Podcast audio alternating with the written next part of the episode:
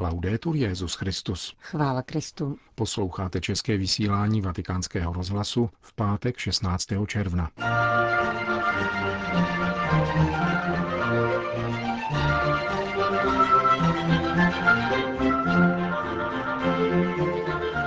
O pokladu a hliněných nádobách kázal Petrův nástupce v kapli domu svaté Marty. Papež jmenoval sekretáře Úřadu pro službu integrálnímu lidskému rozvoji. Tichá přítomnost Benedikta XVI. církvi prospívá, říká jeho osobní sekretář Monsignor Georg Genswein. Od mikrofonu zdraví Jan Glázer a Johana Bronková. Zprávy vatikánského rozhlasu. Vatikán. Vezměme na vědomí, že jsme slabí, zranitelní a hříšní. Pouze boží moc zachraňuje a uzdravuje. Kázal dnes papež František v kapli domu svaté Marty. Nikdo z nás nemůže spasit sám sebe. Ke spáse je nutná boží moc. Petrův nástupce komentoval úryvek z druhého listu Korintianům, ve kterém svatý Pavel mluví o pokladu víry v nádobě hliněné. Každý musí vzít na vědomí, že je křehká hliněná nádoba a že bez boží moci nelze jít dál, řekl papež František. Kristův poklad máme ve svojí slabosti, jsme z hlíny. Boží moc, boží síla prokazuje spásu, uzdravuje a staví na nohy. Všichni jsme zranitelní, křehcí a slabí a potřebujeme být uzdraveni. A Pavel to říká. Jsme trápeni, sráženi a pronásledováni, aby byla zjevná naše slabost a patrná naše křehkost. Uznat vlastní zranitelnost je jednou z nejtěžších věcí v životě. Často se snažíme svoji zranitelnost skrývat, aby nebyla vidět, anebo nějak zamaskovat, zastřít. Pavel mluví v úvodu této kapitoly o nečestných úskocích. Úskoky jsou vždycky nečestné a pokrytecké. Kromě přetvařování se před druhými, pokračoval papež František, existuje i přetvařování se před námi samotnými. Když totiž věříme, že jsme jiní a myslíme, že nepotřebujeme uzdravení a oporu. Zkrátka, když říkáme nejsem z porcelánu, nebo to je můj poklad. To je cesta k marnivosti, píše a sebevstažnosti těch, kteří se nepovažují za hliněné nádoby a sami si hledají spásu a plnost. Boží moc však dává spásu naší zranitelnosti, kterou Pavel uznává. Valí se na nás trápení, ale nesoužíme se. Nesoužíme se, protože nás zachraňuje Boží moc. Býváme bezradní, ale ne zoufalí. Něco Božího nám dává naději. Jsme pro následování, ale ne opuštěni. Býváme sráženi k zemi, ale ne zničeni. Stále je zde vztah mezi hlíněnou křehkostí a mocí, hlínou a pokladem. Máme poklad v hliněné nádobě. Pokušení však zůstává stejné. Zastírat, předstírat a nevěřit, že jsme z hlíny. To je pokrytectví ve vztahu k nám samotným. Apoštol Pavel, zdůraznil dále papež František, nás tímto způsobem myšlení, zvažování a hlásání božího slova uvádí do dialogu mezi pokladem a hlínou. Dialog, který musíme neustále vést, abychom byli poctiví. Pokud tak nečiníme, dodal František, tak dochází například k tomu, že ve spovědi vyjmenováváme hříchy, jako bychom mluvili o cenách na trhu. Myslíme si, že hliněnou nádobu trochu přizdobíme a budeme silnější. Slabost a zranitelnost však musíme přijmout, i když je to obtížné. Do hry tady vstupuje zahanbení. Zahanbení rozšiřuje srdce, aby vstoupila boží moc, boží síla. Zahanbení z toho, že jsme nádoby z hlíny a nikoli ze stříbra či zlata. Jsme z hlíny. Dojdeme-li až sem, budeme šťastní. Je to dialog mezi boží mocí a hliněnou nádobou. Pomysleme na mítí nohou, když přistoupil Ježíš k Petrovi a Petr mu řekl, mě pane ne, prosím, co to děláš? Petr nechápal, že byl hliněnou nádobou a že potřeboval ke spáse pánovu moc. Pouze uznáme-li, že jsme z hlíny, vejde k nám mimořádná boží moc a daruje nám plnost spásu, štěstí a radost ze spásy. Prosme o tuto milost, abychom byli schopni přijímat pánův poklad svědomím, že jsme hliněné nádoby. Končil papež František ranní kázání v kapli domu svaté Marty.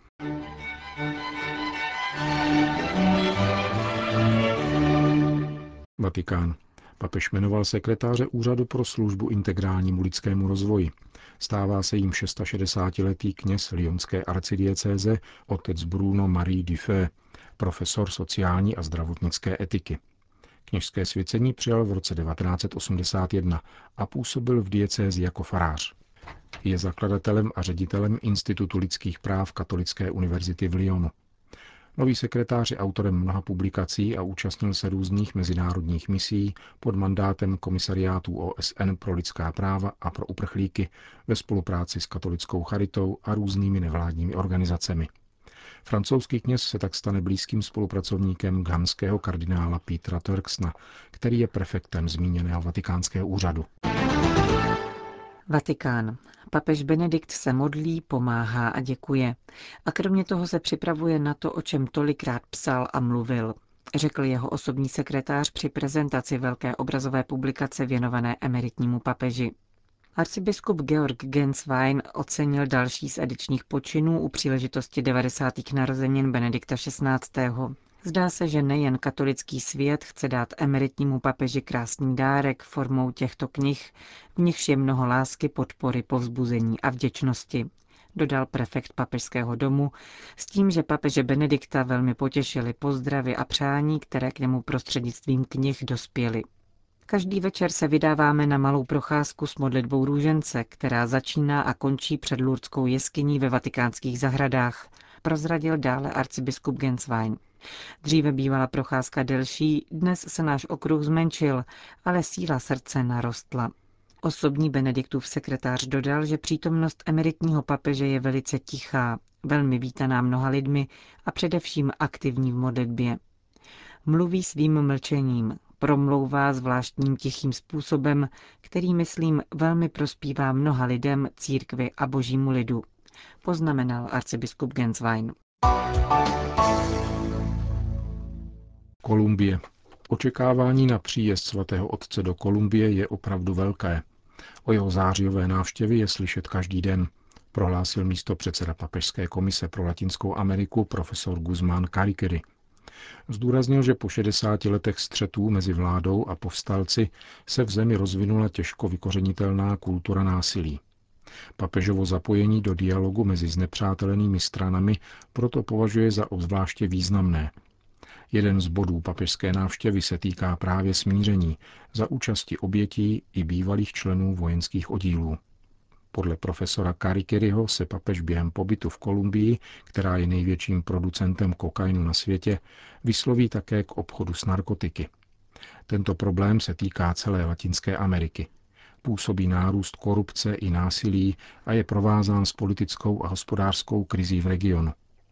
Dalším bodem Františkovy poutě bude setkání s biskupy ze všech zemí této části světa, během něhož pravděpodobně svatý otec zmíní další nejpalčivější otázky této geografické oblasti. Itálie. Po 13 dnech pátrání objevila italská policie relikviář Dona Boska, který byl odcizen z baziliky v jeho rodném městečku Castelnuovo. Nalezli ji v bytě pachatele v Pinerolu, městu vzdáleném 40 kilometrů na jihozápad od Turína. Schránka s ostatky zakladatele Salesiánů zmizela z baziliky v Castelnuovo 2. června. Jak se ukázalo, motivací ke krádeži bylo zlodějovo milné přesvědčení, že schránka relikvií je ze zlata. Měděný relikviář si 42-letý zloděj schoval v kuchyni a po příchodu karabiníků se ke krádeži přiznal. Turínský arcibiskup Cesare Nosilia poděkoval pořádkovým silám za odvedenou práci s přesvědčením, že také modlitba a jednohlasé odsouzení činu sehrály svoji úlohu. Kapské město. Církev v Jihoafrické republice zahájila připomínku dvoustého výročí evangelizace. První apoštolský vikariát misu Dobré naděje a přilehlého území ustanovil papež Pius VII. 7. června roku 1818. Dnes je zdejší církevní provincie tvořena 28 diecézemi a jedním apoštolským vikariátem, združených v Jihoafrické biskupské konferenci, která zahrnuje Jihoafrickou republiku, Botswanu a Svazijské království. Oslavy dvoustého výročí evangelizace budou zahájeny bohoslužbou 25. června v katedrále Kapského města za účasti všech biskupů. Během následujícího roku proběhne řada iniciativ na úrovni diecézí, farností a misijních stanic. Máme obrovský dluh vděčnosti, říká generální vikář arcidiecéze Kapské město Monsignor Clifford Stokes. A nikdy nebudeme moci adekvátně poděkovat četným řeholním kongregacím za to, že v naší diecézi a v celé Joafrické republice zřídili školy, jakož i za osobní přínos jednotlivých jejich členů na poli školství, zdravotnictví a charity během těchto dvou století. Jubilejní rok oslav evangelizace vyvrcholí za rok 10. června. Gaza. Stát Izrael oznámil, že omezí dodávky elektrické energie do pásma Gazy, což by mělo zřejmě neblahé sociální důsledky. Odpovědnost je však také na straně palestinců. V pozadí je konflikt mezi hnutím Hamas a palestinskou samozprávou, která odmítla platit účty za elektřinu pro území, která kontroluje Hamas. O situaci v pásmu Gazy, kde žijí dva miliony lidí, hovoří pro vatikánský rozhlas otec Raed Abu Shalia, ředitel tamnější charity. Od roku 2006 zde lidé žijí na území 360 km čtverečních. Pásmo Gazy je největší vězení pod širým nebem. Od toho roku máme elektřinu pouze několik hodin denně. A v létě jsou zde obrovská horka. Představte si dva miliony lidí bez proudu. V Gaze je pouze jedna elektrárna, která nedokáže dodat proud pro celé toto území. Proto máme tři elektrická vedení z Egypta a šest z Izraele. Nyní v rámci kolektivní odpovědnosti hodlá Izrael dodávky ještě více omezit, protože palestinská samozpráva neplatí účty. Trpět bude obyvatelstvo, které však již bez toho žije v nouzi. Omezení dodávek proudu ohrožuje veškeré zdravotnické služby, které se tak asi úplně položí. Říká otec Abu Shalia. Palestinský kněz však poukazuje na to, že postoj obyvatel pásma Gazy je zarážející. Třeba, že 80% rodin žije pod Prahem chudoby, přesto jsou bohaté na potomstvo. V této dvoumilionové společnosti se každý rok narodí přibližně 55 tisíc dětí. Můžeme to nazvat demografickou rezistencí, dodává palestinský kněz otec Abu Shalja. Alepo. Během posledních dvou měsíců se do Alepa vrátilo 15 katolických rodin latinského obřadu uvedl pro papežskou nadaci církev v nouzi otec Ibrahim al-Sabak, farář katedrály svatého Františka v tomto syrském městě. Vrátili se z Francie, Německa, Venezuely a Arménie. Celkový počet rodin jiných křesťanských denominací a obřadů, které přišly zpátky do Alepa, není známý, ale všichni doufají, že se budou počítat na stovky. Například více než 400 rodin, které nalezly útočiště v Arménii, věří, že se bude moci vrátit. Za zmínku také stojí, že když církev těmto rodinám pomáhá, cítí se silnější a jsou ochotné vrátit se domů, dodává otec Ibrahim. Situace v druhém největším syrském městě se v posledních měsících zlepšila. Od loňského prosince je plně pod kontrolou vládních sil. Ačkoliv na některých předměstích na okraji města se nepokoje ještě objevují, ostřelování ustalo a do ulic se vrátilo bezpečí. Důsledky války jsou však stále velmi citelné. Lidé jsou hluboce ožebračeni, nedostává se práce a platy jsou velmi nízké kvůli devalvaci měny. Máme elektřinu pouhé dvě hodiny denně a ceny potravin jsou závratné. Před válkou odpovídal 1 dolar 50 syrským librám, dnes za něj dáte 550 syrských liber, vypráví františkánský kněz z kustodie svaté země. Jak dodává, kromě hmotných nedostatků se začínají projevovat nejrůznější traumata způsobená válkou, Lidé potřebují pomoc především s pokrytím nákladů na jídlo, elektřinu a zdravotní péči. Církev však pomáhá také s rekonstrukcí města, což neznamená pouze obnovu domovů, ale také podporu vzdělání a formování mladých lidí, aby měli budoucnost, dodává syrský františkán. Otec Ibrahim vyjádřil vděčnost nadaci Církev v nouzi, která v poslední době pomohla rekonstruovat 270 domů, poskytla 170 stipendií pro žáky a studenty a zorganizovala vzdělávací kurzy pro 2000 lidí. Z její podpory čerpají jak křesťané, tak i muslimové. Končíme české vysílání vatikánského rozhlasu. Chvála Kristu. Laudetur Jezus Christus. Thank you.